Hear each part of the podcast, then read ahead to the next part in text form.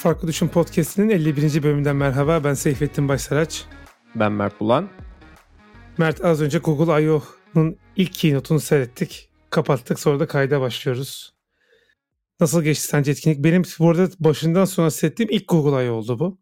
Hı hı. O da biraz aslında meslekle alakalı yani ben sonuçta Android geliştiricilere yönelik de bir iş yapan firmada çalıştığım için hani orada bakalım biz neler tekrardan marketing için kullanabiliriz. Biraz onu görmek için seyrettim ama bir de kucamda ördekle seyrettim. Bizde bir ördek yavrusu var. Ee, ördek uyudu ben de uyudu. Uyumak üzereydim yani. Çok az kalmıştı. Seninle konuşmasak arada böyle. Bir de e, Apple'a böyle direkt arakladığı şeyleri böyle bir aa bu neymiş ya ben daha önce görmüştüm demesem uyuyordum yani bayağı. Özellikle o ilk servisiz kısmı beni pek cezbetmedi açıkçası ama biraz senin de görüşlerini merak ediyorum açıkçası. Ee, nasıl olduğunu düşünüyorsun konferans olarak? Tabii Apple'ınkinin yanına göre prodüksiyon olarak falan daha düşük. Bir de canlı olduğu için çıkıp anlatıyorlar böyle videolu bir hani geçiş vesaire akışı yok. Hı hı. O narratif kısmında o anlatıcılık, akıcılık kısmında biraz sıkıntılar vardı sanki. Senin düşüncelerini merak ediyorum. Ya abi işte ben şimdi şeye alışmışım. Apple keynote'larına alışmışım.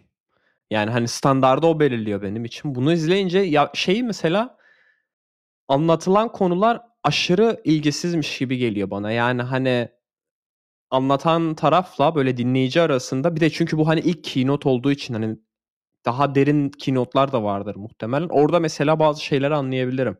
Daha derin konulara girmelerini ama hani böyle ilk keynote'da bu kadar çok ne bileyim anlamsız şeylere değinmeleri ya da işte bizim sektörde genelde şey denir ya this could be an email diye yani hani normalde e-mail olarak atabileceğin bir özelliği, bir detayı e, orada sunumda hani 15 dakika boyunca anlatıyorlar falan. Ben de inanılmaz e, açıkçası sıkıldım. E, şey çok dikkatimi çekti. Yani bana sanki böyle e, keynote'u yapanlar provasızmış gibi geldi. Yani Hımm. orada şeyi çok iyi anlayabiliyorsun. Ben eminim, yani %100 eminim. Hani bu bildiğim bir şey değil ama. Apple'da mesela keynote yapan herkes muhtemelen bir birkaç saat eğitim almıştır. Yani keynote'da nasıl davranılması, nasıl yapılması açısından. Çünkü mesela işte duraksamaları çok garipti. Hımm. Eee, keynote'u yapan kişilerin hani alkış beklerken ya da işte hani baya böyle hani okuyup gidiyorlar. Sunumu böyle baya çat çat çat okuyorlar. Hatta bazen araya alkış giriyor. Adam cümlenin başındayken alkış giriyor.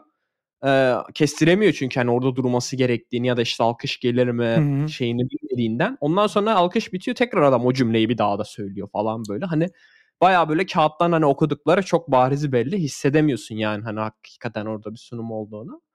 Ee, onun dışında abi yani bahsettikleri şeyler konusunda yani ben şeyi düşünüyorum abi bu tarz etkinliklerde benim hayatımı ne değiştirecek? Şimdi Apple etkinliklerinde e, çoğunlukla Apple ürünü kullandığımdan dolayı ya da e, potansiyel ürün alıcı, alabileceğim ürün olduğundan dolayı hani beni ilgilendiren şeyler sürekli oluyor. Daha diyorum işte şimdi iPhone'da daha şunları şunları yapabileceğim. Mac'te şunları şunları yapabileceğim diyorum. Ya da aa şimdi artık yeni bir şu cihazı alabilirim diyebiliyorum. Şimdi şeyde de Google'ın keynote'unda belki hani bilmiyorum biz Android kullanmadığımız için çok fazla e, hayatımızda bir şey değişmeyecekmiş gibi geliyor. E, ama yani hani kullananlar için de ne kadar değişir açıkçası pek emin değilim. Yani hani anlatılan şeyler okey güzel işte hani e, skin tonunu, e, cilt tonunu daha iyi gösterecekmiş. Okey güzel. E, bilmiyorum başka yani yeni dil eklenmiş 20 tane. Okey. Yani hani ben zaten işte İngilizce, Almanca, Türkçe arasında geçiş yapıyorum maksimum. Ki onlar çok da genelde ilk diller. desteklenen diller. İlk desteklenen diller oluyor. Dediğin gibi çok kullanılmayan diller desteklemiş. Hani iyi bir şey ama hani this could be an email yani hakikaten yani bir kendi bu blog sayfasında duyurulacak şeyleri böyle keynote Yani Apple bunu şöyle böyle kartlar gösteriyor feature kartlar. O da mesela support for over 30 languages diye küçük bir madde olarak mesela koyuyor. Sen oradan aa varmış diye görüyorsun yani. Ee, evet yani e-mail değil belki ama hani böyle bir cümleyle iki cümleyle geçilecek şeyleri birazcık daha uzun anlattılar. Sen devam et istersen yorumuna. Ben daha sonradan daha geniş çaplı gireceğim çünkü. ya işte ben ondan sonra tekrardan düşünüyorum özellik açısından. İşte biz e, şirkette Google'ın Workspace'di yanlış hatırlamıyorsam. Onu kullanıyoruz hani zaten piyasada çok fazla alternatif yok. Ya Microsoft 365 miydi? 360 360 365 değil 360'tı. 365. 365. 365 miydi? Her Evet. neyse. Ee, ya onu kullanacaksın ya Google Workspace kullanacaksın. Başka alternatifin yok. E, Microsoft'u tercih etmektense yani Google daha iyi. Gene, arayüz açısından olsun işte ne bileyim yani özellik açısından olsun e, deneyim açısından olsun Google ürünleri daha iyi. Orada yani mesela şey özelliğinden bahsettiler. İşte uzun bir Word dosyasını özet TLDR deriz ya biz işte çok uzun okuma diye too long don't read diye o kısmını Özet ekleyeceklermiş. Sizde aynen. yani. O kısmı varmış. Yani başka aklıma gelen başka da bir şey olmadı açıkçası. Yani hani böyle Google Meet sırasında şeyleri de not da alabilecek miymişsin ya da işte transkriptini mi göstertecekmiş falan böyle. O tarz şeyler vardı. Ee, bir de yani e, şey hoşuma gitti benim. Ee, şimdi biz genelde işte bu hedef reklamlı şeylerden pek hoşlanmıyoruz. İşte privacy bize biraz e, etkilediğinden ötürü reklam hedeflemelerinden bahsediyorum.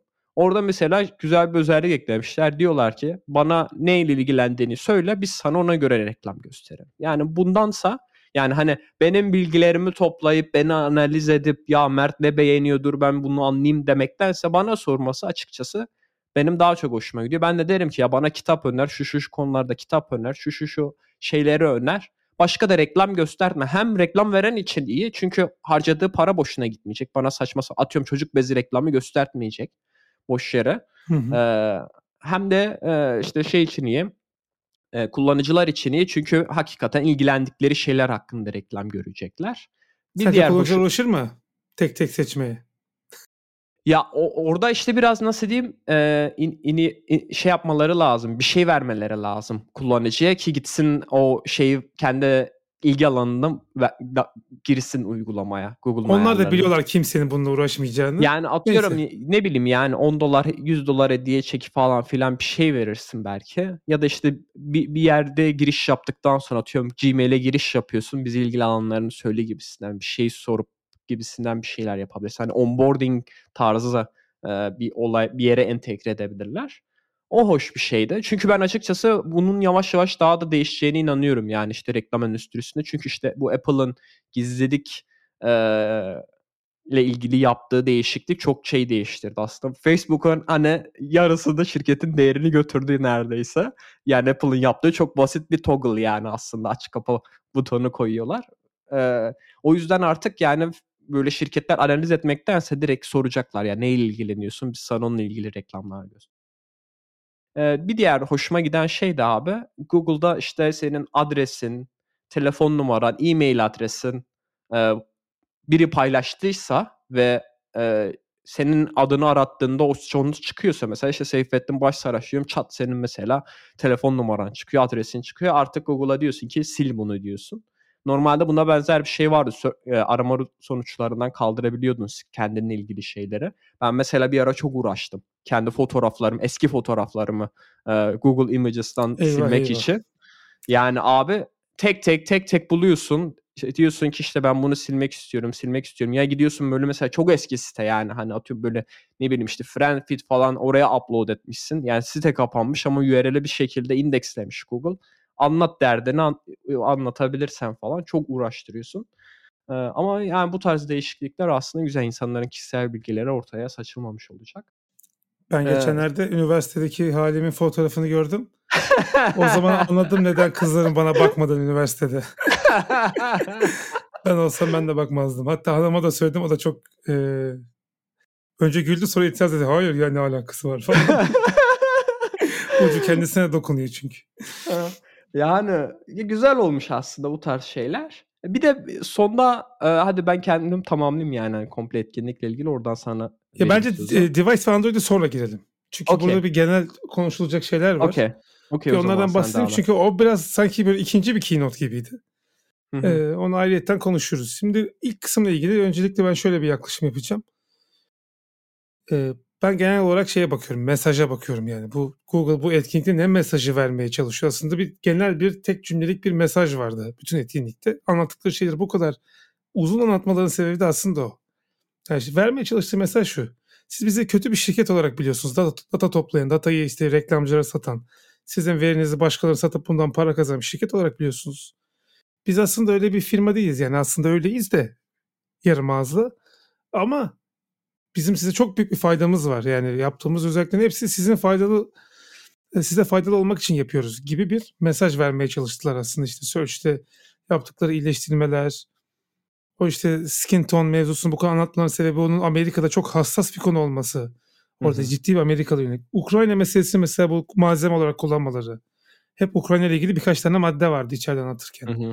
Ee, böyle işte hava saldırını önceden bildiriyoruz falan gibisinden. Hatta ben sana da yazdım yani öncesinde Bangladeş ve Hindistan'daki sellerden bahsetti. Onu önceden uyarıyoruz dedi. İnsanlar e, erkenden tahliye ediyorlar dedi saatler öncesinden. Ona mesela hiç alkış gelmedi. Arkasından Ukrayna'daki hava saldırı dedi. Hemen ona bir sürü alkış geldi falan.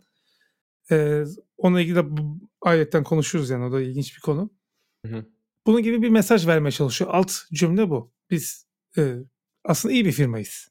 Kötü bir firma değiliz. Hatta işte ufak tefek şeyler de geçti mesela. İşte sürekli sesinizi dinliyor cihaz ama bu dinlediği datayı cihazda tutuyor. Ama mesela senin konuştuğun şeylerle oluşturduğu ilgi alaka bağlantılarını gönderiyor. Mesela onu söylemiyor. Tamam ses dosyasını cihazda tutuyor eyvallah da önemli olan ses dosyasında ne konuşulduğunu gitmemesi. Ee, o konularda mesela biraz muallak konuşuyorlar. Çünkü Google bundan para kazanan ve bununla büyüyen bir şirket. O yüzden bundan da vazgeçmeleri çok zor. Yani şey demedikçe beni ikna edemeyecekler. Bundan sonra bütün servislerimiz ücretli. Opsiyonları var. Ücret öderseniz sizin datanızı almıyoruz. Hiçbir reklam hedeflemesine göstermiyoruz. Hiçbir şekilde bu sistemin içerisine dahil olmuyorsunuz. Biz paramızı alıyoruz, işimize bakıyoruz. Demedikleri müddetçe Google benim için her zaman data toplayan, data satan bir şirket olacak. O yüzden de bu anlattıkları hiçbir şey beni etkilemiyor yani. Aa, evet güzel. AI çok kullanıyorlar. Machine Learning'i bence en iyi kullanabilecek şirket çünkü en çok data onlarda var Facebook'la birlikte. Doğru. Facebook'tan daha çok var hatta. Ve yani şeye baktığın zaman hiç Google Ads kullandığımı bilmiyorum ama mesela Google Ads panelini ben şirkette kullanıyorum. Reklam vermek için. Hı hı. Yani hedeflemeden ziyade kendi kullanıcılarını falan mesela sisteme yükleyebiliyorsun. Böyle opsiyonlar hı hı. var. Diyorsun ki bunlar benim kullanıcılarım zaten. Bunları bu bunun gibi kullanıcılara göster reklamları ama bunlara gösterme diyebiliyorsun mesela. Çünkü onlar zaten kullanıcım benim. Hı hı. Gibi mesela bunlar mesela benim sisteme gelmiş ilgilenmiş. Onları falan verebiliyorsun Google Analytics vasıtasıyla. Kendini elle yüklüyorsun. Çok detaylı ve kapsamlı bir sistem var arka tarafta. Ee, yani bu, bunu silmeleri mümkün değil. Onu anlatmaya çalışıyorum ve genel mesaj genellikle bu şekildeydi. Ee, onun dışında hani anlattıkları özellik, özellikler güzel ama dediğim gibi benim öyle hani of bu inanılmaz bir şey diyeceğim şey yok. Zaten sen de söyledin yani biz Apple ekosisteminde yaşayan insanlarız. Ben search engine olarak bile Google'ı kullanmıyorum. Hı hı. Senelerdir DuckDuckGo kullanıyorum. O yüzden hani sadece Gmail falan da eski mailler olduğu için başka da bir servisini kullanmıyorum açıkçası. Ee, o yüzden çok bize hitap etmedi ama genel olarak dediğin gibi çok sıkıcı bir sunumdu. Bence önceden çalışılmıştı ama yeterince çalışılmamıştı. O bazı kısmı işte o alkışların kesilmesinden falan anlıyorsun. Hı hı. İşte oradaki o akışı çok iyi ayarlamak lazım. Apple bence videoluya geçerek çok iyi bir e, çözüm buldu ona. E, bütün aksaklıkların üstesinden geldiler. Çok daha iyi bir sunum yapıyorlar ve çok sıkışık oluyor sunumlar. Hı hı. İşte mesela bu Darker Skin Tone mevzusunu 5 saniye söyleyip geçiyorlar. Bir fotoğraf, bir görsel koyuyor, bir animasyon koyuyor. Bitti tamam bir sonraki. Böyle sen şey olursun, aa bak arka arkaya geliyor. Ee, bu bence daha ideal bir sunum şekli. Ama tabii yine de fiziksel etkinliklerin geri dönmesi bizi çok mutlu etti. Hı hı. Genel olarak söyleyecek, söyleyeceklerim bunlar. Ee, şu şey meselesine geleceğim. Bu ekstra dil meselesine. O az konuşulan dilleri eklemişler. İşte 300 milyon kişi kullanıyormuş. Bu 300 milyon 298 milyon falan Hindistan ve Bangladeş'teki insanlar. Çünkü oradaki dillere bakıyorsun çoğu Hindistan, Bangladeş'te konuşulan e, azınlıkların konuştuğu diller. E, orada da birazcık memleketçilik yapmış ki sunum içerisinde çok gördük yani e, ya her çıkan Vice President Hindistanlı ya da işte Bangladeşli falan. Bir Türk olarak aklıma ilk şu geldi. Ulan yine doldurmuş memleketlilerini diye. Tabii ki öyle değil. Yani Vice President olacak kalibreye sahip insanlar hepsi doğal olarak. Hani öyle bir şey diyemeyiz ama örnekler de çok Hindistan üzerineydi. O da ilgi çekici noktalardan bir tanesi. Çünkü bunu senede birazcık konuştuk. Çin hı hı. pazarına giremedikleri için Hindistan'da da Çin'den daha fazla nüfus olduğu için galiba arttı Hindistan nüfusu. Çin'i geçti. Ee, o pazara hedefliyorlar. Telefonların fiyatlarını düşürüyorlar.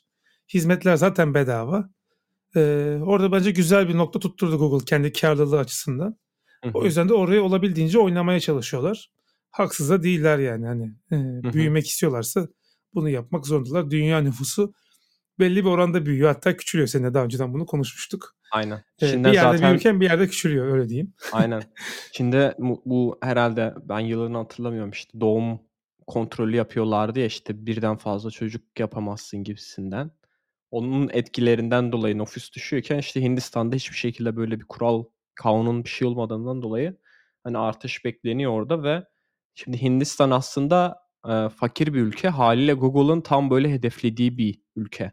E, hani diğer gelişmiş ülkelere kıyasla. Çünkü oralarda Apple biraz daha dominant olabiliyor. Amerika'da falan yani Apple'ın pazar payı çok yüksektir. Japonya'da falan mesela bayağı yüksektir ama e, Hindistan'da falan mesela o kadar yüksek değil. Çünkü pahalı cihazlar. E, sırf bu yüzden de aslında Apple biraz fabrikalarını falan da Hindistan'a taşıdı ki e, işte bazı orada teşvikler alsın. E, daha belki ucuza satabilsinler cihazları falan diye. Hı hı. Bir de yanlış bilmiyorsam orada bazı kanunlar da var yani hani burada üretmiyorsan satamazsın ya da işte burada evet. bir şeyler üretmiyorsan satamazsın. Hani illa aynı ürünü değil de. Parçasını üretirsin vesaire. Bir şeyler aynen bir şeyini üretmen gerekiyor gibisinden. Ee, bu Hindis şeyi de abi ben açıkçası şöyle düşünüyorum genelde bu işte e, siyahileri dahil etme, işte gayleri dahil etme, lezbiyenleri dahil etme, Hintlileri dahil etme falan. Ben bunları genelde abi işte şey, şeye göre e, oranlı olmasını istiyorum hep böyle. Dünya nüfusu ne kadarsa o kadar olsun abi. Yani atıyorum 8 milyar insan var. Sen her 8 kişiden biri işte 1 milyarı bunun Hintli ise her 8 kişiden biri yani sunumda mesela 16 kişi görüyorsan 2 kişinin Hindistanlı olması mantıklı. Çok mantıklı. Çünkü hani işte nüfus öyle dağılmış e, gibisinden. Hani aynı şekilde işte siyahiler içinde işte e, lezbiyenler içinde falan da hani nüf, dünya nüfusu ne kadar varsa e, ben hani o kadar görmeye şeyim e, açığım hatta belki bir bir tık daha fazlası olmasına da açığım ama hani böyle aşırı olması hakikaten bazen işte şey olabiliyor. E, göz boyu şey batabiliyor ya da çok az olması yani hani atıyorum yani sen e, dünyanın böyle çöktüğü e, bir film yapıyorsun işte apokalips var işte Hintli yok mesela, Çinli yok mesela filmde. Abi yani hani dünyanın işte dörtte dörtte biri onlar yani işte. Sen onu koymayınca evet. hani anlamsız oluyor film. Yani demek ki sen orada dünyanın çöküşünü değil de atıyorum Amerika'nın çöküşünü anlatıyorsun. Ya da işte Tabii. New York'un o beyaz e, mahallelerindeki çöküşü anlatıyorsun oluyor. O yüzden ben hani böyle dengeli olması taraftarıyım. Evet, diversity çeşitlilik demek. Yani çeşitli olması lazım. Tek çeşitten olunca azınlık da olsa Aynen. çeşitlilik olmuyor. Yani burada bu eleştiri değil yani. Gayet okey. Kesinlikle. Ben göz, tabii, tabii. bana batmış bir şey değil. Sadece Türkler genellikle öyle bakar ya olaylar. Olan bütün memleketleri doldurmuş. Böyle bir espri geldi aklıma. Bunu söylemek istedim yani. Var mı senin bu kısımla ilgili daha başka söylemek istediğin bir şey? Ya ben bir de şu search kısmını biraz açmak istiyorum abi. Hı hı. Ee, ben de kullanmıyorum. Yani ben de DuckDuckGo DuckDuckGo kullanıyorum. Ama işte iş yaparken falan işte bizde her şey Google olduğu için hani orada hı hı. spesifik bir şekilde gideyim ben DuckDuckGo kullanayım bir anlamı yok. Yani her şey zaten işte Chrome kullanmak zorundayız falan filan. Orada kullanıyorum. Ama abi şöyle bir sıkıntı var mesela ben hani kendi kişisel aramalarımda da zaten hani işle ilgili aramalarda her zaman Stack Overflow gidiyorsun e, sonuçlarında. E, onun nedeni herhalde şey diye düşünüyorum. Stack Overflow'un doğru düzgün bir arama fonksiyonu yok. Yani hani var ama iyi çalışmıyor. Kendi kişisel aramalarımda da abi e, ben genelde işte mesela Google'dan bir şey aratırken ya da işte DuckDuckGo'da bir şey aratırken arayacağım şeyi arıyorum yanına da Reddit yazıyorum. Çünkü yani Reddit'in de arama fonksiyonu var ama arama fonksiyonu o kadar kötü ki yani arama motorlarında o siteyle içerisindeki bir içeriği aramak daha kolay. Ben genel anlamda da böyle olduğunu gördüm. Yani işte Kırnista falan insanlar hakikaten artık yani artmış hatta sırf bu yüzden e, Reddit ile ilgili aramalar aslında Red, çünkü insanlar hani doğru düzgün sonuç göremiyor Google'da. Ya ben açıkçası bunu beklerdim abi ya biz arama sonuçlarını iyileştirdik diye. Çünkü şu anda abi bütün bu e, SEO firmalara yani Google'un algoritmasını çözmüş durumda ve sana aslında istemediğin sonuçları göstertebiliyorlar. Ve sonuçlar genelde abi fark edersen atıyorum bir gün önce yazılmış, iki gün önce yazılmış web sitelerinin sonuçları hep üstlerde oluyor. Google onlara öncelik veriyor falan böyle. Çok çok anlamsız e, bir şey. Çünkü bazen yani yeni bilgi iyi bilgidir ya da benim aradığımdır değil. Genelde de zaten hep haber siteleri ön plana çıkıyor. Onlar artık böyle yani atıyorum e, musluğu nasıl tamir ederim diye arıyorsun. Haber sitesi çıkıyor. Niye? İşte güncel en yeni haberi o yazdıkları onlar yazdığı için falan böyle. Oradan içerikler çıkıyor.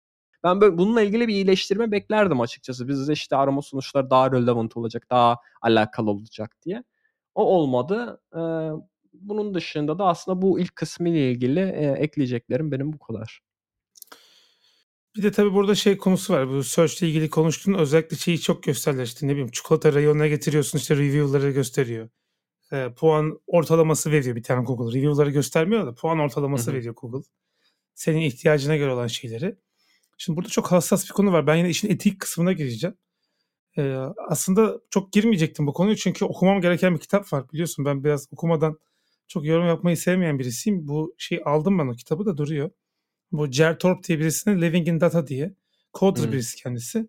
Bir kitabı var o da e, şey anlatıyor. Yani bu kadar verinin olduğu şeyde vatandaşı bilgilendirme kılavuzu. Yani neler yanlış gidebilir. Hı Şirketler burada neleri ters götürebilir. Sen e, nasıl bu sistemleri kontrol edebilirsin gibi gibi e, şeyler anlatan bir araştırmacı kendisi. Yani çok basit örnek mesela telefon mağazasına gittiğinde kamerayı açtığında iPhone'un yanında Android bir telefon varken Google'ın Android'in review'larını daha yüksekten gösterip göstermeyeceğini mesela nereden biliyoruz? Biz böyle bir güvenimiz hmm. var mı mesela? Hı. Ee, bu çok basit bir örnek. Daha acayip örnekler de var. Biliyorsun bugün yani dünyada özellikle batılı şirketlerin batılı bakış açısıyla sansür uyguladıkları gerçeği var ki işte Elon Musk'ın Twitter'ı almasının da sebeplerinden bir tanesi bu biliyorsun. Ya mesela bugün daha aldığımız bir haber işte Filistin'de bir gazeteciyi başından vurarak öldürüyor İsrail ordusu. Ee, bunu mesela şey yapacak mı yani search result'larda ön plana çıkartacak mı yoksa e, birçok Batı medya organı söylediği gibi aslında katili gizleyip de işte çatışma sırasında yanlışlıkla vuruldu falan gibi bir ifadeyi mi ön plana çıkartacak? Hı hı. Gerçek o değil bu arada. Gerçek gerçekten vuruldu. Bile isteye vurulduğu yönünde. İnşallah bizim podcast'i kapatmazlar bu yorumlardan. Siyonizmi karşımıza aldık. Ama e, yani e, burada çok hassas konular var ve aslında bu tarz firmaların korkutucu olan kısmı bu. Yani bir noktadan sonra Hı-hı. bu noktaya gidebilirler. Bu, bu arada hakikaten komple teorisyeni gibi oluyorum bu podcast'ta ama gerçekten bu yönleri de düşünmek gerektiğini düşünüyorum. Yoksa yok kesin Hı-hı. bunlar kötüyü kullanacak demiyorum. Belki de çok Hı-hı. iyi kullanacaklar ama Hı-hı. hani böyle riskler her zaman var. O yüzden bu tarz firmalara bu kadar e, güvenmekle iyi etmiyoruz bence. İleride ne olacağını bilmiyoruz. Çünkü gerçekten Hı-hı. Belli düşüncedeki insanların yönettiği sistemler. Hı hı. E, genel olarak yani bu konferansın ilk kısmı gömmeyelim sürekli. Kötü bir konferans değildi ama çok daha iyi olabilirdi. Benim Kesinlikle. aslında puanım bu. Çok daha kısa anlatılabilirdi birçok şey. Biraz da süreyi doldurmak için yapmışlar. Ama ben e, çok kötü sunumlar seyreden, seyretmiş bir insan olduğum için o kötü sunumların yanında e, merak edenler varsa bir e, Samsung Kore'nin Gangnam Style dansı yaptırdığı bir telefon of. lansmanı var. Biliyorsun of. galiba onu. Yok. Bir anda iki tane adam Belki çıkıyor arkadan dans etmeye başlıyorlar saçma sapan. Aman tanrım. Hatta bu minvalde oyuncu arkadaşlar bilecektir. Konami'nin E3 Director's Cut diye bir Crow Beakett'in yaptığı bir video var. Bir Konami'nin hmm. çok rezalet bir E3 sunumu var. Ama yani seyretmen lazım çünkü hani buna nasıl bir insan olay verir bu sunumlara falan diyorsun. Ee, güreşçiler çıkıp birbirlerini dövüyorlar falan sahnede sahteden. Böyle saçma sapan bir şey. Of. Oyuncu Cringe. arkadaşlar şeyden bilir onu. bir tane Japon bir adam var işte Tak Fuji diye. One million troops wow falan. Kendi söylediği şey wow falan diye böyle. Çok komik bir sunum. Onu linke koyarız sırf eğlenmek için seyretsinler onu. Bayağı ilginçti. O kadar kötü bir sunum değil yani. Gömmeyelim. Ee, iyi bir sunumdu ama daha iyi olabilirdi. O zaman abi ikinci kısmını geçelim. Cihazlar biraz. Don... Aynen cihazlar tanıttılar. Ya orada da açıkçası ben gene böyle yani ilk önce anlamadım bile ya. Ya işte şeyi yapamıyorlar abi. Nasıl diyeyim işte bu show business olayı var ya. Yani Apple onu yapabiliyor hakikaten. Ama bunlar yapamıyor. Bir baktım çat diye ben hani işte Google Pixel ne işte hmm. 6A diyor. Ben onu hala hani eski bir telefonmuş gibi sandım yani. Adam çat diye çıkarttılar çünkü şey yaptılar. Meğer yeni bir tanıtılan bir cihazmış ucuz fiyatlı. Ondan bahsetti. Ya ben şunu da söyleyeyim abi. Bende var bir tane test cihazı var. LG'nin mi ne? E, şirket gönderdi. Çünkü biz dedim sana. E, bizde QA yok. Biz kendimiz test ediyoruz. Yap, herkes kendi yaptığı işi test ediyor ve bazen işte diğer yazılımcılar da senin yaptığın işi test ediyor. Yani rezalet bir cihaz. Yani hani Şu diyorum ya. potansiyel bugün... LG sponsorluğu gitti camdan aşağı. Bedava verseler monitörlerim LG yalnız onu söyleyeyim. Evet, televizyonun monitörleri iyidir. Disclaimer geçiyorum hemen. Monitörlerim şey LG. Ee, ama abi yani o kadar dandik bir cihaz olamaz ya. O kadar ağır çalışıyor. Bir de böyle hala abuk subuk sesler çıkartıyor cihaz açılırken falan böyle hello moto falan böyle. Yani abi yapma yani. işte çok aşırı kötü bir cihaz. Her neyse yani orada işte yine bir cihaz onu tanıttılar. Düşük fiyatlı işte Google Pixel. Ondan sonra yenisini göstertmediler bile. Fotoğrafını gösterdiler. Alüminyumdan bir kısım yapmış. Kamera kısmının o tarafını alüminyum yapmışlar. Oraya da şey diyorlar. Önden gösterdiler telefonu evet. Ha. %100 geriye dön- geri dönüştürülmüş alüminyum. O da gene işte Apple'dan e, biraz çakma e, laflar aslında. Apple yaptıktan sonra biz de yapalım diye. Ondan sonra saat ta- sonra saatlerini tanıttılar. E, o da zaten bir de bu Google ürünlerinin tamamı genelde hani bir, direkt ürün olarak sızıyor e, internete çok aylar önce. Bunlar aslında bir nevi işte doğruluyorlar yani aslında sızıntıların doğru olduğunu. İşte yuvarlak sen belki seversin. Ee, aslında Apple gibi köşeli değil de yuvarlak. Senin yanlış hatırlamıyorsam şu anda kullandığın saatin yuvarlak e, bir ekrana sahip e, diyeyim. E, çerçeve diyeyim ya da ekran değil çünkü. e, onu tanıttılar. Yani işte o gene orada benzer işte Apple o Crown, dijital Crown vardı Apple Watch'taki benzer şeyleri görüyorsun. Yani burada aslında yani çoğu şeyde aslında o donanım kısmında Apple ne yaptıysa onu aslında entegre etmeye çalışıyorlar. Onları gösterdiler. Ya benim açıkçası hani orada ilgimi çeken tek şey en sonda e, CEO tekrar Sandro Paçay tekrar geri geldi. ürünleri bile göstermeye başladı. Ha, ha, yani orada o da biraz garipti. Yani dedi yani işte bu şu zaman çıkacak, bu şu zaman çıkacak. Tablet 2023'te çıkacak. Ondan sonra en sonunda da bir tane prototip gözlük gösterdiler. Yani benim en çok ilgimi çeken o oldu. Zaten e, ben gözlük, sen de ben de gözlük e, giyen insanlarız.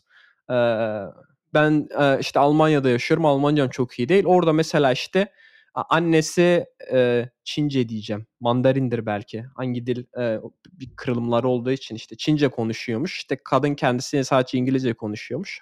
İletişim kurmaları zormuş. İşte ikisine de gözlüğü vermişler. Gözlükte karşıdakinin konuştuğu dilin çevresini gözlükte görüyorsun. Bu bence inanılmaz bir şey açıkçası. Ben söyleyeyim yani böyle bir ürün çıkartsınlar. Ben yani iyi çalışsın. E, anında alırım yani açıkçası. Hani karşıdaki beni anlamasa bile. Çünkü o biraz daha aslında e, kolay. Yani sen kendini işte hani anlatmaya çalışırsın bir şekilde. Karşı ne diyorsan önemli olan şey o.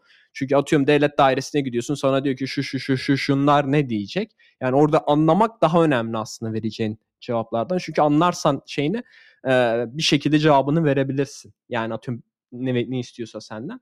Ama ona da prototip dediler, ona da tarih vermediler.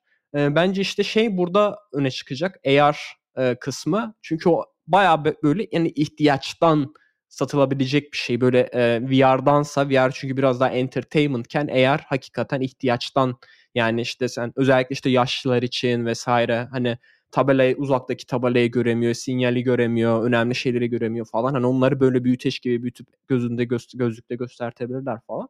O benim hoşuma gitti ama tarih vermediler. Ee, o kötü oldu ama umarım e, önümüzdeki yıllarda böyle bir gözlük böyle e, görürüz diye umuyorum. Evet gözlük ilginçmiş. E, fakat tabii ben burada ikinci kısmı yorumlarken öncelikle şöyle bir düşüncem vardı benim hep.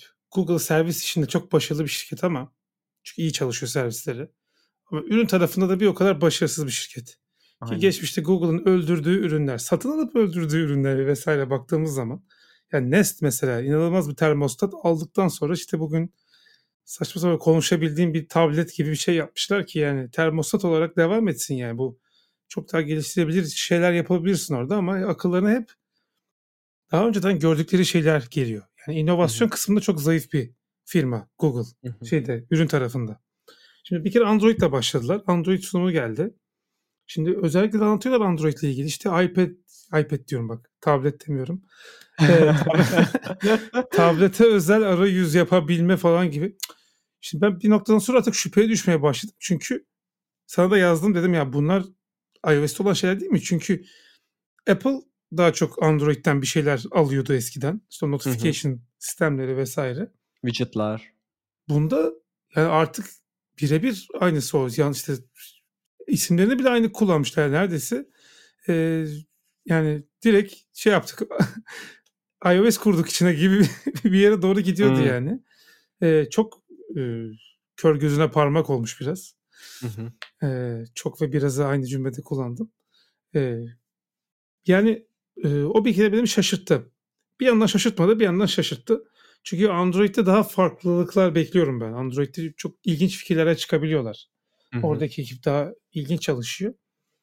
Daha sonra cihaz tarafı geldi zaten. Eee, cihaz tarafında da zaten şeyi biliyoruz yani Google'ın istikrarlı bir şekilde kötü ürünler geliştirdiğini biliyoruz ki burada çok ciddi bir haksızlık ve bir problem var biliyorsun. Google'ın bu cihazı ailesinin ismini Pixel diyorlar. Ve kendileri üretiyorlar. Ve Android tarafında bu şeyler birinci sınıf vatandaşken bu cihazlar diğer bütün üreticiler ikinci sınıf hatta üçüncü sınıf vatandaş muamelesi görüyor. İkinci sınıf vatandaş direkt Android'leri güncelleyebildiğin birkaç işte Çinli üretici vesaire var onların içerisinde. Emm, ve bu zaten başlı başına bu diğer Android telefon üreten firmalara bir haksızlık. Böyle bir şey yapıyor olmaları. Bir de üstüne üstlük telefon çıkmadan 6 ay önce böyle bir telefon çıkartacağım diye telefonu gösteriyorsun. E ne olacak şimdi diğer firmalar, insanlar bekleyecekler acil bir ihtiyaçları olmadığı müddetçe. Diyecek bir sonraki Google telefonunu bekleyeyim diyecek. E saat duyuruyorsun, saat satan bir sürü eee, firma var vesaire. E bu böyle serbest pazar, serbest piyasa diyebilirler ama işletim sistemi üreten firmanın kendi cihazını çıkartması ve bunu sonradan yapması yani baştan dese ki bakın kardeşim ben Android OS'i yaptım ama bak kendi cihazlarımı da üretiyorum. Bunlara da bazen müsamaha gösterebilirim. Ama Android açık kaynak siz de istiyorsanız kullanın deseydi mesela. Bence bu çok eee, adaletsiz olmazdı. Ama sonradan gelip de ben artık kendi cihazlarımı yapıyorum demesi bir o firmalara eee, güzel bir fuck you yani özetle. Amerikan tabiriyle. Eee, tabii eee, onların da kendi pazarlama ve satış birimleri vesairesi var. Onlar düşünsünler yani Samsung'dur vesaire de onların düşüneceği iş. Ama bu açılardan önden göstermeler özellikle hiç hoş bir şey değil. Yani önümüzdeki sene çıkacak tableti mesela göstermeleri hiç hoş bir şey değil. Eee, o açılardan biraz açıkçası şey yaptım ve şeyi çok iyi biliyoruz. Yani Pixel 6'da da bu oldu. İşte MKBHD'nin bir videosu var. Niye Pixel 6'yı kullanmayı bıraktım diye. 3 ay sonra hı. çünkü cihaz ağırlaşmaya, yavaşlamaya, çalışmamaya başlamış bazı özellikleri. Kısa ömürlü ürünler üretiyorlar. Zaten sunumda da şeyi çok güzel görüyorsun. Yani servis tarafındaki heyecanla ürün tarafındaki heyecan arasında bir eee, fark var. Hı hı. Orada daha bir heyecan düştü yani. Orada anlatırken böyle eee, ya adam soru çantakın ağzının suyu akıyor. Çünkü para yani. data, data geliyor. data gelecek oralarda. Eee, ama ürünleri anlatırken o kadar heyecanlanmadılar ki bence Google yani 100 dolara bile telefon satabilir. Neticede onu da yine data toplamak için kullanıyor. Hı hı. Eee, nasıl FIFA'nın bedava olması gerektiğini savunuyorsam bu kadar senedir kart satarak para kazandıkları için benzer şeyi de Google için söyleyebilirim. Eee, hiçbir ürün yuvarlak saatle dahil olmak üzere beni heyecanlandırmadı. Çünkü benim saatlerin ekranın tamamen ekran olmasına karşı bir duruşum var. Yuvarlak ya da dikdörtgen olmasına değil. Hı hı. Tabii ki yuvarlak olması daha güzel, daha saat gibi duruyor ama eee, işte Withings kullanmamın sebebi, Withings Türkiye gibi bir şey varsa bizi dinliyorlarsa sponsorluk kanallarımız açık ama Withings'i mesela kullanma sebebi tamamen analog olması, bir ay şarjının gitmesi ve sadece sağlık sensörlerinin olması ve işletim sisteminin içerisinde olmaması yani Eee, ve GDPR compliant olmaları. Bir de bu da var tabii. Hı hı. Eee, verimi istediğim zaman alabiliyorum, istediğim zaman sildirebiliyorum. Yani neye kullandıklarını biliyorum, ne topladıklarını biliyorum. Eee, bunlar çok önemli şeyler. Hı hı. O yüzden hiçbirisi benim ilgimi çekmedi. Zaten Android tarafına geçmek gibi bir niyetim de yok yani. Allah korusun. Amma bu gömdük ha. bu aynen bu biraz yani nasıl diyeyim gömdüğümüz bir konferans. Ama şöyle yani biz bir 2 saat falan seyrettik herhalde. 1,5-2 saat falansa. 1 saat süre Yani sürebilirdi bu. Evet. yani aynen 1 saat olabilirdi ya da daha da kısa olabilirdi bilmiyorum. Hani bir şeyler bekliyorsun, zamanını ayırıyorsun. Hani böyle a hoşuna giden en azından bir tane bir şey olsun ya benim hayatımda bir şey değişsin yani dedim ya işte search result daha güzel olsun. Ben okeyim yani hani o 2 saatlik sunumdan sonra. Başka bir, konferans da vardı bu hafta. Çok var konferans bu aralar. bu haftanın ama, en çok konuşulanı, eee, Figma'nın Config. Config. Çok güzel isim. çok muazzam isim bulmuşlar ya. Konferansın konu hani Figma'nın da Fig'i oradan. Config şey olarak da aslında kendi başına da bir anlamı var. Böyle sanki gülünmemiş espriyi açıklıyormuş gibi hissettim şimdi. Ama e, benim abi ilk sunumunu seyrettim. Ben bu işte açılış sunumları genelde zaten konferansların ilk sunumları hani böyle aslında en en böyle wow dediğin şeyler orada olur.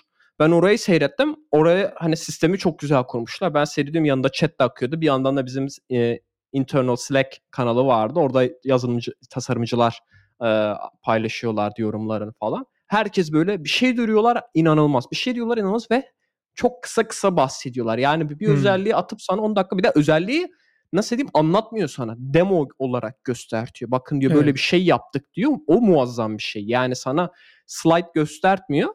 Ee, o yüzden yani hiç böyle başını kaldıramıyorsun. Yani işte telefona bakayım ya da işte biriyle sohbet edeyim falan olmuyor. Çünkü çat çat çat çat sana bu özelliği getirdik. Dark modu getirdik. Otel hayat getirdik falan böyle.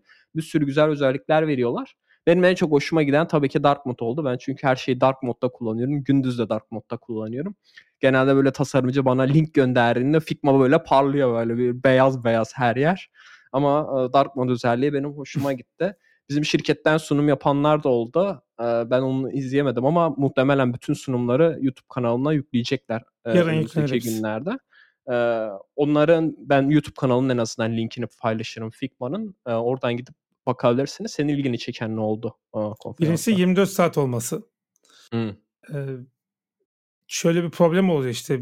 Bir sunumu mesela bugün Google sabah işte bizim saatte 8 oluyor. Orada sabah oluyor. Yapıyor mesela atıyorum Malezya'da gece 2 oluyor. Kore'de gece 3 oluyor. Neyse yani o saat dilimlerine göre dünyanın bir kısmı seyredemiyor. Bunlar dediler ki ya biz 24 saatlik bir etkinlik yapalım. Saatler sürsün 24 saatte tamamlansın ama dünyanın her tarafından birileri bir şeyler yakalasın. Sonra zaten hepsini yayınlıyoruz e, gibi bir şey oldu. Bazı uykusuz kalan insanlar varmış böyle sabahlamışlar seyretmişler Çünkü çok iyi sunumlar vardı. Ben konfig konferansını çok seviyorum. Çünkü birincisi tasarım dünyasının nereye gittiğini çok net görüyorum. Çünkü oraya işte IBM'in dizayn direktörü geliyor, işte Shopify'dan geliyorlar. Bunlar hep dizayn sistemi olan. Ee, işte Netflix geliyor bir tane tool gösteriyor. Gerçek data çekip de tasarımları doldurabilen tool'lar yazmışlar. Bir de Figma JavaScript ile extend edilebilir bir tool olduğu için çok ilginç şeyler yazabiliyorsun Figma'nın üzerine ve ona da bir sürü böyle developer tarafına da bir sürü yenilik getirmişler. Ee, ve şeyi görüyorsun yani bu iş nereye gidiyor ve ben bunu kendi ekibimde, kendi şirketime nasıl kullanırım? Ki bu seneki sunumlarda şey de vardı. Ekiplerin birbiriyle e, iş paylaşımı, işte collaboration konusunda, Aynen. E, beraber çalışma konusunda nasıl güçlü bir ekip kurarsın vesaire. Yani öyle e, ilginç konular da konuşuldu. O yüzden ben konfigi ürünle alakalı herkese tavsiye ediyorum. Sadece designer konferansı değildi. Product design konferansıydı ki ya ben kendi topluluğum var Canvas orada bir konferans yapacak olsam bu tarz konular seçmeye çalışırım. Benim için gayet e, kafa açıcı bir şey oldu. E, bu 24 saat formatı da çok hoşuma gitti. Duyurulan duyurular hepsi güzel Figma çok iyi işler çıkartıyor. Hatta yani şimdi orada da şöyle bir dipnot geçeyim. Belki birilerine faydalı olur diye anlatıyorum developer tool ve designer tool yani bir araç geliştiriyorsunuz yazılım oluşturmak için. Ürün senin pazarlamanın %95'ini oluşturuyor. Ee, benimle aynı fikirde olmayanlar olacaktır. Ama iyi bir ürün yaptığın müddetçe o ürün pazarlaması çok kolay oluyor. Çünkü bak mesela Figma bir şey duyuruyor. Ben yazılımcılardan görüyorum. Ya ben Figma kullanmıyorum ama bu bile beni heyecanlandırıyor diyen. İşte Serhat Can bizim konuğumuz olmuştu. Tweet atmış mesela. Onun haberi oluyor. Nasıl haberi oluyor? Çünkü Figma orada ilginç bir şey yapıyor. Bir sürü insan Figma kullanıyor. İşte Adem İlter kendi kanalında Figma anlatıyor, övüyor. Niye? Figma Adem'e para vermiyor. Adem Figma'yı çok beğendiği ve onun işini çok iyi çözdüğü için, ona bir değer kattığı için, çok yüksek bir değer kattığı için anlatıyor. Oradan başkaları duyuyor ve bir şekilde bu ağızdan ağza en iyi, en efektif pazarlama biliyorsun. Word of mouth, ağızdan ağza yayılan pazarlama. Bu şekilde yayılıyor. O yüzden bu tarz bir developer tool ya da e, design tool yapıyorsanız ürününüzü olabildiğince gösterin ve ürününüz olabildiğince iyi olsun. Figma'nın yaptığı şey de bu. Aldığı parayı pazarlamaya ve reklama harcamak yerine çok kaliteli ekipler kurmaya harcadı. Ben birçok product designer'ı vesaire de takip ediyorum Figma'da. Hepsi çok yönlü insanlar, çok entelektüel insanlar ve çok iyi iş çıkartan insanlar. Bu Marcin Vicheri'nin işte I press command B, you won't believe what happened next diye çok meşhur bir sunum var konfikte, eski konfiklerde. Onu da linke koyarız. Tavsiye ederim. Hı hı. Yani insan kalitesini çok net görüyorsun. Ürüne yatırım yaptığı için de bunun sonuçlarını bir şekilde alıyor. Ee, o yüzden mesela web sitesi falan da yapıyorsunuz bir developer tool'unuz varsa biz de bu yönde bu arada ilerliyoruz App Circle'da. Olabildiğince ürünün içerisinden screenshotlar, ürünün ne yaptığını anlatan ve kattığı değeri çok net izah eden şeyler koymaya çalışır ki insanlar da o değeri görüp sizin ürününüzü denemeye ve böylece ürününüzün kalitesini tecrübe etmeye meyilli olsunlar. Kesinlikle. Çat diye sustum bitirdim. Ama config ile ilgili şeyim böyle yani. Düşüncelerim bu şekilde. Yok aynen katılıyorum ben. Ben de şey hoşuma gitti. Bir, birkaç farklı dilde yapıyorlardı. Ayrıca işte işitme engelliler için destekleri de vardı. Sign language, e, işaret dili desteği de vardı sunumların. E, o açıdan benim de çok hoşuma gitti açıkçası. E, dilersen buradan abi biraz e, para mevzusuna girelim tekrardan. e, sen e, bugün paylaştın Twitter'da bizim e, devlet, Türkiye Cumhuriyeti Devleti'nden bahsediyorum. E, bazı teşvikler e, vermiş. Aslında daha önce anlatım kadarıyla bu teşvikler oyun şirketlerine veriliyormuş. Ve app Şimdi, şirketlerine. App development şirketlerine. Aynen ama bunu kapsamını geliştirmişler. Aslında kabaca hani bilişim sektöründe çalışan hani her şirket aslında e, bu teşviklerden yararlanabiliyor. Ben açıkçası ilk başta anlayamadım. Yani işte orada diyor %50'sini e, işte destekler falan diyor işte şu şu şu harcamaların yüzde ben de anlamadım yani hani atıyorum e, vergimden mi düşeceğim bir şey mi yapacağım Hı-hı. diye senden sorunca sen biraz detay verdin. İstersen sen paylaştın biraz kısaca değinelim. Ne ya şöyle teşvikler. sen yurt dışında iş yapıyorsan, ihracat yapıyorsan, bir yazılım hizmeti sattın ya da bir SaaS business'ın var. Stripe'la fatura kesiyorsun ki mümkün değil Türkiye'deki bir şekilde Stripe kullanması ama o tarzda bir şekilde bir Shopify mağazan var. Ürün satıyorsun ve o ihracat kalemlerinden Shopify senden bir komisyon alıyor.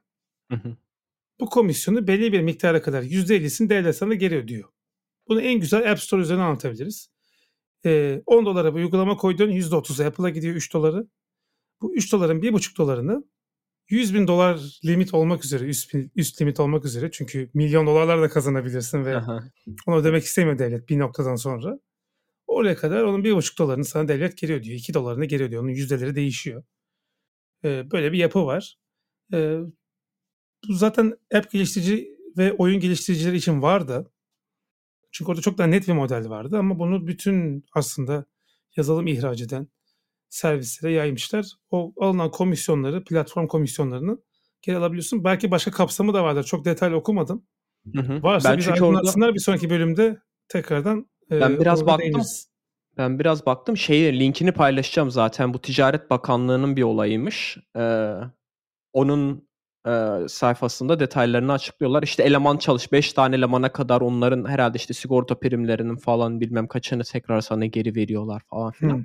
Aslında muazzam bir şey. Yani ben İsterdim böyle şeyler. Belki Almanya'da da vardır. E, araştırmak lazım. Kesin vardır. E, bu tarz yani hani çünkü yeni iş kuranlar için kurmayacak bile olsam böyle bir teşviği görünce anlı diyorsun. Çünkü genelde şey oluyor. Ya ben işte bir şey satacağım, işte bir vergi vereceğim, bir sürü işte bir yerlere para vereceğim. Bilmem ne vergisi, bilmem ne vergisi. Bana cebime şu kadar kalacak. O yüzden hiç işe girişmek bile istemiyorsun ama bir anda sana diyor ki işte hani biz sana böyle bir teşvik vereceğiz ee, o zaman diyorsun ha bak 10 dolarlık ürün satsam aslında 9'u bana kalacak gibi bir şeye o düşünce ha diyorsun o zaman mantıklı bari hiç aklımda yokken şirket kurayım böyle bir iş yapmaya baş diyebiliyorsun. O yüzden ben de bu dahil etmek istedim bu e, podcast'te bu konuyu. Dediğim gibi linkini paylaşacağım. E, ilgili ilgilenenler e, daha detaylı olarak bakabilir. Birçok şeyi kapsıyor çünkü dediğin gibi. Ben buradan biraz şeye bağlamak istiyorum abi. Ben e, senin paylaşımınla birlikte yeni bir podcast dinlemeye başladım Stripe'ın. Stripe ben dinlemedim yani, sen dinledin. Stripe da abi yani nasıl diyeyim yani hani yaptıkları iş biraz nasıl diyeyim sıkıcı bir iş aslında hani yani ödeme platformu yani ödeme şeyi sunuyor sana payment gateway işte. Suyun ee, başına oturmuş işte şey yapıyor. Bir kısmını ha, kendine alıyor suyun. Ama yani normalde çok sıkıcı bir iş yapıyorlar aslında. Hani yani senin için bir kere entegre edeceksin, geçeceksin bir iş. Ama yani şirket olarak inanılmaz şeyler yapıyorlar. İşte biz Stripe Press'ten daha önce bahsetmiştik. Bir sürü güzel kitap çıkartıyorlar. Bir ara dergide çıkartmışlardı yanlış hatırlamıyorsam. Ee, Hala devam ediyorlar dergiye. Devam ediyor mu? Increment. Geç çıkartıyorlar ya da yılda bir kere bir, iki kere falan çıkartıyorlar. Çeyreklik. Yılda dört Çeyreklik defa. çıkartıyorlar. Yani bir sürü güzel iş yapıyorlar. Şimdi bir tane podcast başlamış. Bilmiyorum başka podcastleri de var mı? Yani konu gene ilginç. Böyle altyapı, infrastructure konusuyla ama böyle nasıl diyeyim? Hani şehirlerin altyapısı yani hani genel anlamda altyapıyı ele alıyorlar. Hı hı. Ee, sadece böyle hani ödeme da kendileri de aslında bir ödeme altyapısı sunuyorlar. Ee, internet e, şirketleri için. Ama bu podcastlerinde işte beneath the surface yani ne e, yüzeyin altında işte aslında altyapıyı sana anlatıyor. Orada ben iki bölümünü dinledim abi. Ee, ilk bölümünde bu e, Charter Cities diye bir konudan bahsediyordu. Ben daha önce hiç duymamıştım. Ee, şöyle bir konsept varmış. Ee, gelişmiş ülkeler gelişmekte olan ülkelerde şehir kuruyorlar. Ancak bu şehir abi hiçbir şekilde o ülkenin yasalarıyla yönetilmiyor. Tamamen kendi bir nasıl işte, ekonomik zon ol, oluyor. Ekonomik alan inşa ediyorlar. Diyorlar ki burada şu şu şu kurallar. Atıyorum normalde gelir vergisi şu %50 ise ülkede diyor ki burada %1 mesela. Böyle böyle evet, bir sürü... de daha iyi anlaşılsın.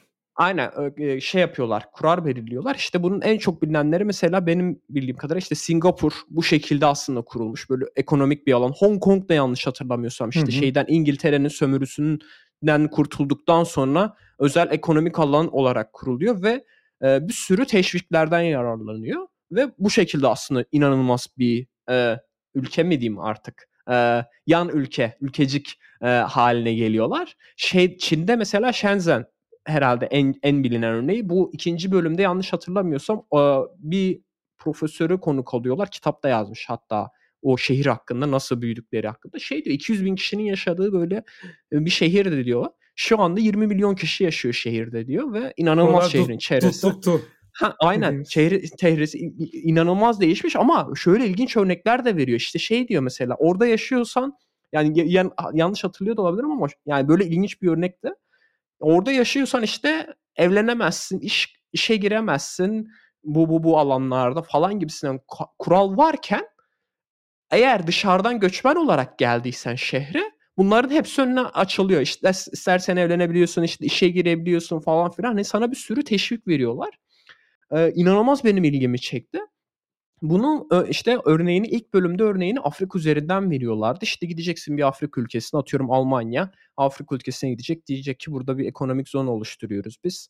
Atıyorum bilmem ne muzlarını şu türde muzları yetiştireceğiz. Şu şu şu şu işler yapacağız burada falan filan. Ondan sonra işte orada farklı kanunlar, farklı işte vergilendirme sistemi falan. Ama orada şey de değiniyor mesela işte bu bir nevi sömürgecilik 2-0 olmaz mı e, diye e, onu da tartışıyorlar falan böyle her yönünü ele alıyorlar. E, ben açıkçası yani bu şeyi de düşünüyorum önümüzdeki yıllarda Afrika'nın böyle inanılmaz bir patlama potansiyeli olduğunu düşünüyorum. İşte şimdi nasıl Çin'de oldu, sonra Hindistan'da oluyor. E, Afrika'da da böyle inanılmaz bir potansiyel olacakmış gibi geliyor. Hani bu charter city'ler yaygınlaşır mı bilmiyorum ama bana şu açıdan yaygınlaşırmış gibi geliyor. Özellikle işte bu küresel ısınmadır falan insanlar yerlerinden olacak. Belki Afrika hani e, yerleşim alanı olarak çok fazla e, nasıl diyeyim yoğun bir yerleşime sahip değil Avrupa kadarıyla benim bildiğim kadarıyla. Ve iklim olarak da aslında e, Avrupa'ya oranla çok daha iyi bir iklime sahip. E, enerji bağımlılığı belki hiç yok diyebiliriz güneşlenme süresinden dolayı. Yanlış hatırlamıyorsam Cezayir mesela e, güneş panelleri kuruyorlar abi. E, oradan üretilen elektriği İngiltere'ye satıyorlar. Öyle bir hmm. e, haber okumuştum. Yani denizin altından şey kablolarla şey götürecek İngiltere'ye güneş enerjisi. Prizleri birbirine takarak. Aynen yani inanılmaz bir şey değil mi? Aslında yani inanılmaz bir potansiyeli var. Ee, Afrika'nın bu, bu açıdan. Bir de şey benim açık, açıkçası inanılmaz hoşuma gidiyor düşüncesi bile. Yani orada hakikaten böyle buna benzer güzel şehirler kurulsa güzelden kastım aslında hani Afrika'nın e, siyasi şeyinden uzak çünkü hani biliyorsun orada hala böyle iç çatışmalar vesaire falan oluyor. Ondan böyle uzakta güvenli alanların olduğu, e, böyle altyapının kurulduğu, e, işte hastane vesaire gibi alanlar olsa ben eminim yani çoğu insan Avrupa'da yaşayan ya da işte hani bu üst kuzeyinde yaşayan e, dünyanın e, kuzey tarafında yaşayan ya da işte belki güney tarafında bizim mevsimine göre değişir tabii de. Hı hı. Geçen çünkü ben bir tane e, iş arkadaşımla konuşuyordum. Bana şey dedi biz dedi e, yılbaşını yazın kutluyoruz dedi. Ben orada çünkü şey oluyor aydınlanma. Çünkü yılbaşı deyince kar var, Noel Baba var, kızaklar var ama Avustralya için yaz yani hani. Evet. E, her neyse bana mesela kış vakti abi Hamburg'da yaşamak işte bu kuzey tarafında yaşamak çok e, hoş bir deneyim olarak gelmiyor. Ama sen gidip de mesela Afrika'da ekvatora yakın yerlerde e, güzel şehirler kurabilirsen muhtemelen şey olarak atıyorum Hamburg'da alacağın bir ev fiyatından çok da uygun bir fiyatta atıyorum yazlık alır gibi aslında kışlık ev alıp e, yazları sen atıyorum Hamburg'da ya da işte İngiltere'de yaşarken e, kış olduğunda e, İngiltere'de vesaire Afrika'daki evine gidip orada yaşamaya çalışmaya başlarsın. Böyle inanılmaz bir aslında hem iki taraf içerisinde çünkü sen oraya para getiriyorsun e, hem hayat kaliten artıyor. Güzel bir e, sistem olurmuş gibi geliyor. E, bilmiyorum e, sen ne düşünüyorsun e, bu konuda? Yani tehlikeli kısımları var. Ben yine daha öteki taraftan da bakacağım ama e, Türkiye'de galiba bir Uganda, Uganda'da tarım arazisi aldı çok büyük orada işte şey yetiştirecek. Hatta Türkiye çok eleştirdiler. Burada biz patates yetiştiremiyoruz. Ne yapayım Uganda'dan gelecek mangoyu falan gibisinden. Ee, Türkiye'de yetişemeyen e, şeyleri, meyve sebzeleri orada yetiştirip oradan Türkiye'ye çok ucuz e, satmak gibi niyet vardı ama tabii sen şehirleştirme diyorsun o yepyeni bir kültür yani. Bugün biliyorsun Hong Kong ile Çin arasında bir savaş var. Hı hı. Üstü kapalı da olsa bir savaş var. E, ben Singapur'a çok gittim. Malezya'da yaşadım bir dönem biliyorsun. E, orada bir şey yok ama hani Singapur'a girdiğin zaman diyorsun ki burası alakasız bir yer yani. Daha sınırdan geçerken orada hava değişiyor yani bir değişik. e, hatta Singapur'da benzin pahalı diye herkes Malezya'da sınırından geçiyor. çok büyük bir benzinlik var böyle. 100 pompalı falan böyle devasa. Wow. Benzin alıp tekrar Singapur'a dönüyorlar. Çünkü direkt yani kağıt gösterip geçebiliyorsun. Vesaire vesaire yani böyle e, problemler de getiriyor. Tabii okullar kuruyorlar mesela Singapur'da dünyada sayılı üniversitelerden 3 tanesi ya da 2 tanesi zaten 4 tane üniversite var toplamda küçücük bir yer Singapur. E, hep ilk 500'e girmiş okulları var Singapur'un. Oradan da tabii işte ona göre kalifiye insanlar istiyorlar. Senin dediğin gibi teşviklerle oraya batıdan hocalar götürüyorlar. Benim de bir hocam mesela Singapur'da uzun yıllar hocalık yaptı. E, bu sebepten dolayı. Tabii böyle tarafları da var. Bunun kötüye kullanımı da var. Hı hı. Bizde mesela işte FETÖ bunu çok kullandı yani. Afrika'da çok iyi bir okul açıyor. Oradaki varlıklı ailelerin çocuklarını orada yetiştiriyor. Sonra onlar devlet başkanı falan olduğu zaman bir nevi ülkeyi ele geçirmiş oluyor çünkü.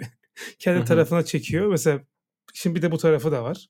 Hı hı. O yüzden hani çok iyi bir şey mi? Yani sömürgecilik 2-0 kısmına katılıyorum.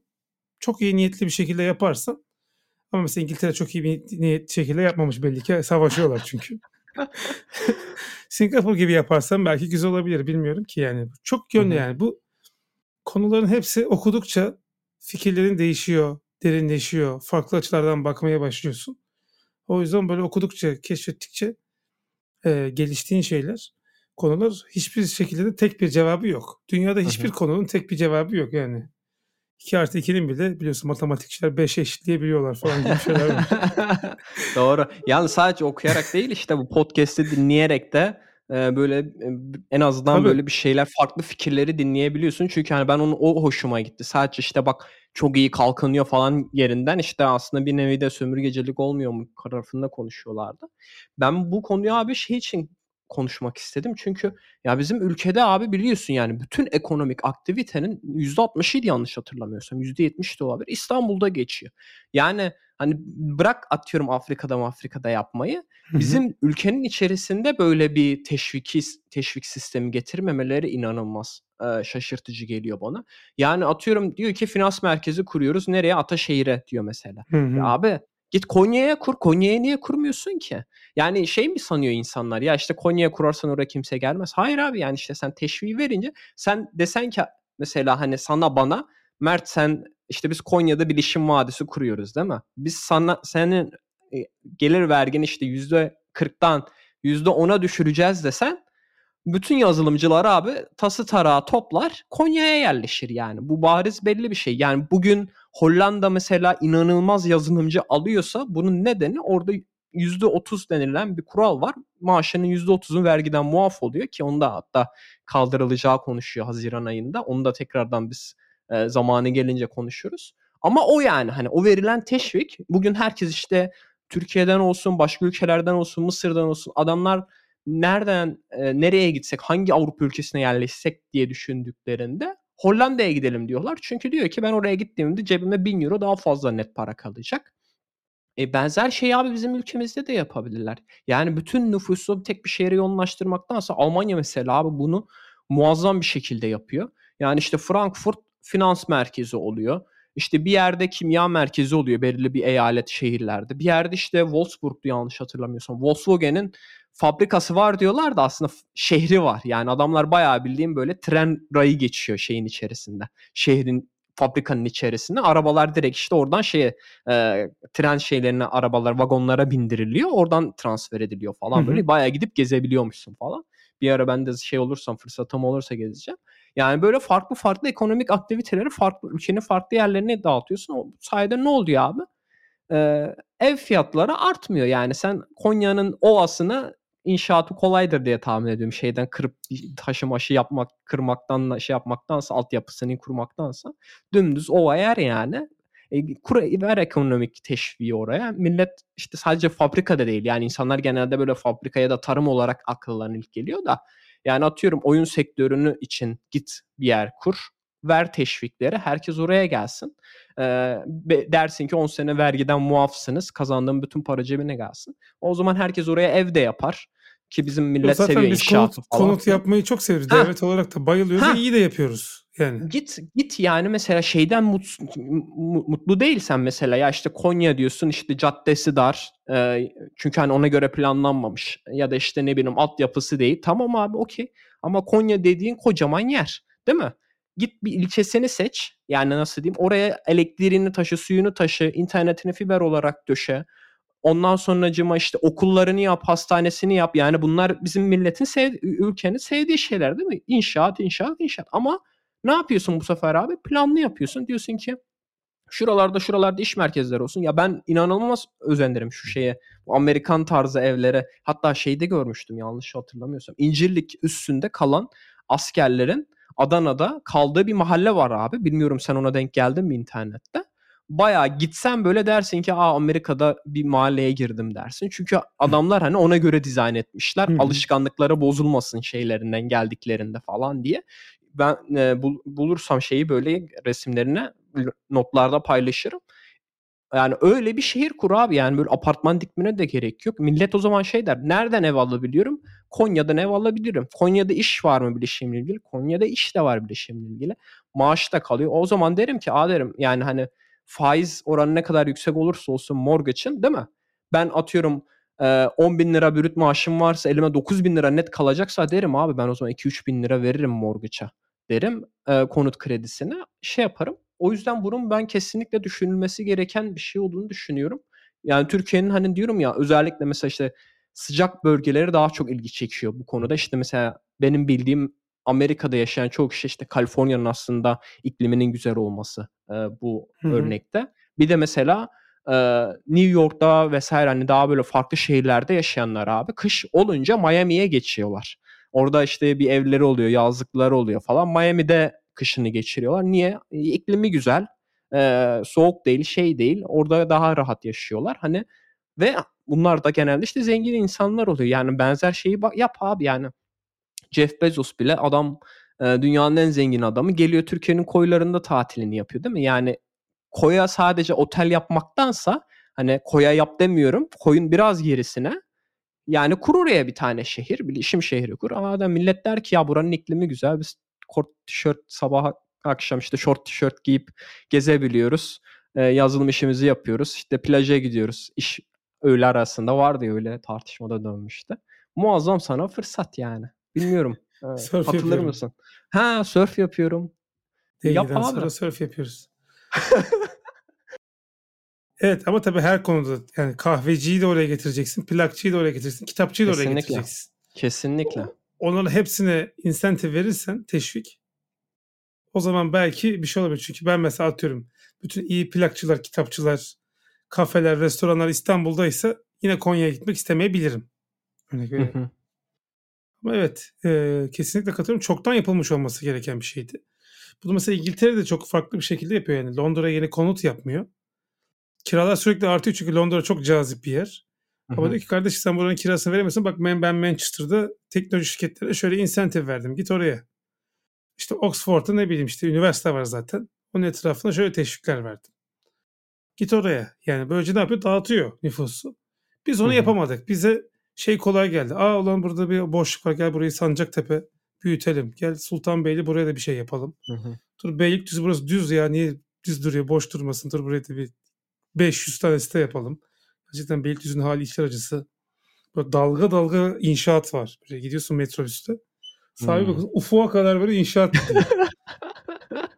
bir yerde bitiyor herhalde falan diye düşünüyorum. Abi- İnşallah bitiyordur. Denize kadar gidiyordur orası yani. Yani çok basit bir şey bak. Hani şey demiyoruz, yapmayın demiyoruz. Okey yani sen onu bir ekonomik aktivite olarak görüyorsan, alıcısı da varsa yapmaya devam et. Ama orada yapma. Git bir mahal, farklı bir şehir seç. Atıyorum Çanakkale'yi seç, değil mi? Yani Çanakkale Şimdi çok hani ideal bu arada. Ben deniz seçsek var. olsam Çanakkale'yi seçerdim. Domatesi güzel. Yani başka da hani bilmiyorum ne istersin. Domates yani seven dediğin gibi developerlar topluluğu. Ha abi dersin ki hakikaten ya o kadar basit ki yani bu yani devlette gerçekten ağzına çıkacak bir lafa bakıyor. Yani sen diyeceksin ki çok basit ya bir kararname çıkartacaksın. Çanakkale'de sen bilişim şirketi kur. Çalışanlarından gelir vergisi alınmayacak. Senden işte X yıl kadar gelir vergisi alınmayacak. Kahveci kur, değil mi? Çünkü o yazılımcının atıyorum kahveci şeyi var. Adam orada yoksa gitmez. Okulunu kur. işte öğretmenlere teşvik ver. Öğretmen maaşından bu kadar şey yapacağız falan filan diye. Çat diye sen orada ekonomiyi oluşturursun. Millet de der ki wow. Yani artık İstanbul'da yaşamama gerek yok. Hem İstanbul'da normalde yaşaması gereken insanlar çeşitli nedenlerden ötürü rahatlar.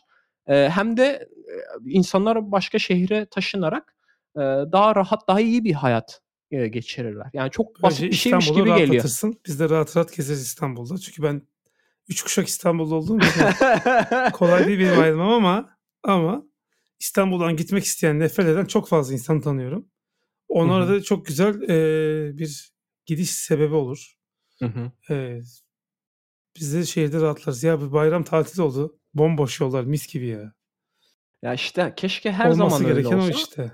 Aynen her zaman öyle olsa işte benim konuşmak istediğim bir konuda gene işte bu. Yani kalabalık oluyor, kiralar artıyor. Bir de e, Airbnb gibi bir servis çıkıyor. Diyor ki sen ya hacı evine bir aylığına kiralama, günlüğüne kirala. Sen 3 gününde o bir aylık kirayı kazanırsın diyor. Sen de diyorsun ki aa çok mantıklı diyorsun ve e, Airbnb'de evini kiralamaya başlıyorsun. Bu mesela Almanya'da birçok şehirde bizim çünkü işte orka, ortak arkadaşımız Halil e, şu sıralarda işte e, Bremen'de yazın kalacak ev arıyor ama hiçbir şekilde Airbnb'den 3 aylık ev bulamıyor. Çünkü niye? Oranın da bir yaşayanı var. Ee, oradaki yaşayanlara sen şimdi gidip 3 günde o kirayı çıkartabiliyorsan haliyle sen gidip normal bir kiracı, orada yaşamak isteyen, orada işi gücü olan bir aileye evi vermektense gidip e, şeye ev veriyorsun. E, Airbnb'den gelen turiste ev veriyorsun. Haliyle ne oluyor? Hem o sosyoekonomik çevresi değişiyor e, mahallenin, şehrin. E, hem de kira fiyatları artıyor. E, bunu şuna bağlayacağım abi. Bugün de Airbnb e, böyle yeni bir servisini duyurdu. Servisini mi? Değişiklik, e, bir feature ya da işte e, yaptıkları yeni bir şeyi duyurdu. Orada da aslında bunu görebiliyorsun gibi. Aslında daha çok Airbnb böyle günlük ev kiralamaktan falan böyle yavaş yavaş sana daha çok deneyim satmaya geçiş yapıyor gibi görüyorsun. İşte orada diyor ki sen hani şu şu şu şehirde bana kiralık ev göstermek yerine ben mesela işte surf yapmayı seviyorum. Surf yapabileceğim, surf yaparken zamanımı geçirebileceğim, aynı zamanda kalabileceğim yer göster. Ya da işte ben e, işte e, kuzey ışıklarını görmek istiyorum. E, bu deneyime e, deneyimi yaşamama sağlayacak bana işte kalacak yer ve ayarla vesaire diyorsun.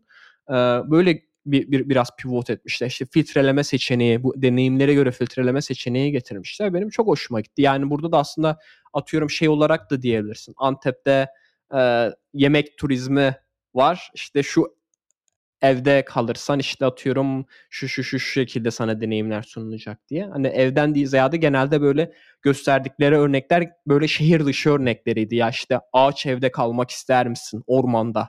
Ya da işte Antarktika'da bir yerde böyle e, buzulların orada ne bileyim işte bir yerde kalmak ister misin? Daha aslında verdikleri örnek bile şehir merkezinden ziyade e, şehrin dışında işte kamp yapma gibisinden böyle deneyimler sunuyorlardı. Oradan aslında görebiliyorsun yani hem devletler işte hükümetler ya da işte e, insanlar mutlu değil bu tarz servislerden. Hem de şirketler de görüyor yani açıkçası hani bu tarz şeyler satılmıyor. Bir de şey de var. Yani bu tarz deneyimler genellikle daha pahalı olacak. Ve muhtemelen Airbnb hani daha az kişiyle muhatap olacak ama atıyorum aynı parayı kazanmış olacak belki. Hani normal 2 günlük 3 günlük ev kiralama şeyinden. Onu da böyle dahil etmek istedim çünkü Airbnb e, bu çok tasarım konusunda konuşuyoruz. Tasarım alanında çok güzel işler yapan bir şirket. Yani şey yazılım konusunda da aslında e, en çok kullanılan böyle e, standartları vardır. İşte CSS ya da işte JavaScript Prettify standartları falan vardır. Böyle Ruby onlar Ruby standartları vardır. Robocop style e, style'ları falan. Böyle yani belirli bir kültürü olan bir şirket. O yüzden buna da değinmek istedim. Bilmiyorum sen hiç Airbnb şeyin oldu mu? Tecrüben tabii, tabii. oldu mu? Oldu. Kendi evimi kiralamadım da e, gidip kiralık kaldım çok oldu. E, ya bu tabii bu değişiklik Airbnb de şirket olarak bayağı küçültüyor çünkü onlar işte İngilizce disruptive denilen yani düzen kıran mı diyelim, düzen bozan e, düzen bir yapıda bozan. geliyorlardı. Otelciliği bitirmeye geliyorlardı yani. Herkes her yerde, her şehirde işte otelcinin aşırı fiyatları olmadan çok rahatlıkla kalabilecek yerler ayarlayabilecekler ki ilk hali öyleydi Airbnb'nin. Ben mesela Berlin'e gitti, gideceğim zaman bakıyordum. Alıyordum şurada işte günlük 30 euroya 40 euroya ev var. Hı hı. Hemen tutayım orayı diyordum. Halbuki otele gitsen 100 euro mesela. Ee, ve ev konforu da var. Ailenle beraber gidebiliyorsun. Hı hı. Ee, vesaire vesaire. Kahvaltını istediğin yer yapabiliyorsun. O yüzden Airbnb çok güzel bir deneyimdi ama dediğin gibi yani çok problemlerle uğraştılar. Ve bir noktada artık de Covid de çok ciddi darbe aldılar. Çalışanların çoğunu çıkarttılar. Ve artık böyle bir yöne doğru gidiyorlar. Bence artık daha fazla yatırım falan bulamazlar. Zaten karlı bir şirket olabilirler bu son işten çıkarmalardan sonra. Böyle bir yöne gittiler. Ben hala da kullanmayı düşünebilirim. Çünkü bazen mesela hı hı. böyle kafama esiyor diyorum ki ya İstanbul'da bir ne bileyim Sapanca tarafında falan bir dağ evi falan olsa da anladın iki ah. gün gitsem mesela. Heh. Hı hı. Yani e, bu fikirler ara ara geliyor aklıma. Özellikle doğa belgeseli falan düşerse şeyde YouTube'da hı hı. falan. O durumlar için ideal olabilir. Kullanırım yani. Hı hı. Ya ben açıkçası ya bu tarz şeylerde biraz profesyonelliği seviyorum. Yani ben atıyorum işte biraz ek gelir kazanayım diye odasını kiralayan birinde kalmaktansa ya bu işi hakikaten biraz daha profesyonelleştirip işte sana hakikaten orada bir deneyim satan işte kamp yapacaksın ya da işte gideceksin Karadeniz'de e, neydi o dağlara çıkacaksın. Onun bir adı vardı. Kaçkar e, mı? Yok yok dağ değil de böyle o deney neydi? E, serin hava olur dağlarda Yayla. yukarıda. Yaylaya çıkmak. ha yaylaya çıkma deneyimi satsam mesela o zaman ne oluyor? Şehirdeki kira da yükselmiyor. Çünkü sen yaylada kalıyorsun. Bir dönemlik oluyor mesela o tüm yıla yayılmaktansa vesaire. Zaten şimdi Airbnb'nin ana sayfasını açınca da görüyorsun abi kategorileri de o şekilde yapmışlar işte. Ee, design mesela bu belki bizim de ilgimizi çekebilir. Orada hani design evler var. Gidip orada mesela yaşıyorsun. O zaman da bizde şey olur muhtemelen çıkmayız artık evden. hani her şey design designer ürünü oluyor evdeki her şey. Ya da işte böyle ne bileyim National Park kategorisi var. Onun herhalde çevresinde olan evlerde ya da işte camping ya da işte ağaç ev ya da işte surfing vesaire böyle şeyler eklemişler. Benim benim gerçekten bana mantıklı göründü. Çünkü ben açıkçası söyleyeyim böyle hep bir ön yargılıydım bu kiraları yükselttiğinden ötürü Airbnb'ye. Ee, ama böyle bir pivot etmeleri e, hoşuma gitti. İş daha böyle deneyimsel oluyor ve hani direkt planını tatil planını ona göre yapabiliyorsun. Hani ben gideyim işte Barcelona'da gezeyim, orada bir evde kalayım sıradanlığındansa ya da işte Paris'e gideyim Eiffel Kulesi'ni göreyim sıradanlığındansa ya işte Paris'in şu köyünde şöyle bir deneyim var. Ağaç evinde kalıyorsun gibi bir deneyim aslında hem daha farklı oluyor. Daha muhtemelen Instagram için de daha iyi oluyordur çoğu insan için. Eiffel Kulesi'ni paylaşmaktansa böyle de hiç görülmemiş bir şey paylaş. Bu sefer de biraz Airbnb övmüş olduk. Ama e, dediğim gibi ben şey olarak seviyorum yani şirket olarak seviyorum. Böyle bir pivot etmeleri de hoşuma gitti. E, buna da değineyim dedim. Son olarak abi şu konuyu da konuşalım. Ben geçenlerde e, Fatih Altaylı'nın konuydu. E, Cem Yılmaz ve e, bu yeni dizisi Erşan Kuneri'nin ekibinden birkaç kişi. Orada e, şu konudan bahsetmişlerdi. E, şimdi Erşen Kuner yanlış bilmiyorsam Cuma günü, bu hafta Cuma günü yayına girecek. E, umarım yanılmıyorumdur. E, ben sabırsızlıkla bekliyorum e, Cem Yılmaz'ın bu dizisine. Netflix'te olacak. 8 bölümde de yanlış hatırlamıyorsam. E, bakalım beklentileri karşılayacak mı ama ben şey hep diyorum yani biz geçen konuşmuştuk Cem Yılmaz'ın gösterisi çok beğenmemiş. Gerçi ben beğenmemiştim sen güldüm bayağı güldüm demiştin ben ne yapsa izlerim yani Cem Yılmaz'ı. O yüzden sabırsızlıkla bekliyorum. İzledikten sonra biz gene konuşuruz. Orada şundan bahsetmişti abi. yabancı filmlerde ya da işte dizi yapımlarında dizi oyuncuları abi aradan uzun bir süre geçse bile hala yapmışla, yapmış oldukları diziden para kazanmaya devam ediyorlar. Çünkü atıyorum The Office dizisi var mesela ben bayılırım Amerikan versiyonu. Ee, inanılmaz komik bir dizi ama e, atıyorum Netflix haklarını tekrardan alıyor, koyuyor kataloğuna bir para ödüyor ama oyuncular oradan para almaya devam ediyor. Bizim ülkemizde Hı-hı. ne yazık ki böyle bir şey yok. Mesela işte yanlış hatırlamıyorsam Cem Yılmaz orada konuşurken Kemal Sunal örneğini vermişti. Kemal Sunal'ın işte filmleri hala yayınlanıyor. İşte YouTube'a koyuluyor. Oradan da bir gelir getiriyor e, yapımcısına. Ama işte Kemal Sunal'ın ailesi mesela hiçbir şekilde oradan bir pay almıyor. Ya da işte televizyona satıyorlar haklarını. Oradan bir pay almıyorlar. Ama işte Amerika'da bu senin işte filmin gösterime girdi oradan bir para alıyorsun değil mi? Ondan sonra atıyorum Netflix'e satışı oldu oradan bir para alıyorsun. Ee, bu konuya biraz değinmek istedim. Çünkü senin de güzel birkaç örneğin vardı. İstersen onlardan da bahset. Ee, Tarantino örneği vardı. Bir de Senfield örneği vardı. Evet. Friends aslında. Heh, pardon. Friends dizisinde oynayan oyuncular dizi çekilirken bölüm başına 22.500 dolar para alıyorlarmış. Fakat dizi çekilip de popüler olunca bunlar yapım şirketiyle oturup bir özel bir anlaşma yapıyorlar. Diyorlar ki yüzde ikisi bizim şeyin e, gelirin yüzde ikisini bize vereceksiniz. Özel anlaşmadan sonra bu Friends'in ana cast'i şu an yılda 20 milyon dolar para kazanıyormuş. Friends hala da para kazandığı için milyarlarca dolar kazandığı için e, bunlar da senede 20 milyon dolar para alıyorlarmış. Çok iyi iş nereden baksan. Müthiş iş. Hı hı. Zaten Steve Carell'in ensesi kalınlaşmıştı. Ben oradan anlamıştım. The Office satıldıkça önce Amazon'a gitti sonra Netflix'e gitti. Baktım iyice bir godaman moduna gidiyor. Daha böyle şey sanatsal filmlerde falan para ihtiyacı yok ya. Sanatsal film filmlerde beğeniyor. falan oynuyor. Ha, film beğeniyor falan. Ciddi rollerde oynuyor falan. Neyse esprisi bir yanda ben bunu şeyde duymuştum ilk.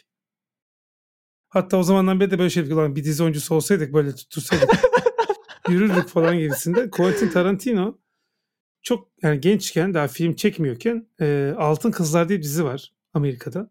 Orada figüran olarak oynamış. Bir cümlelik repliği var.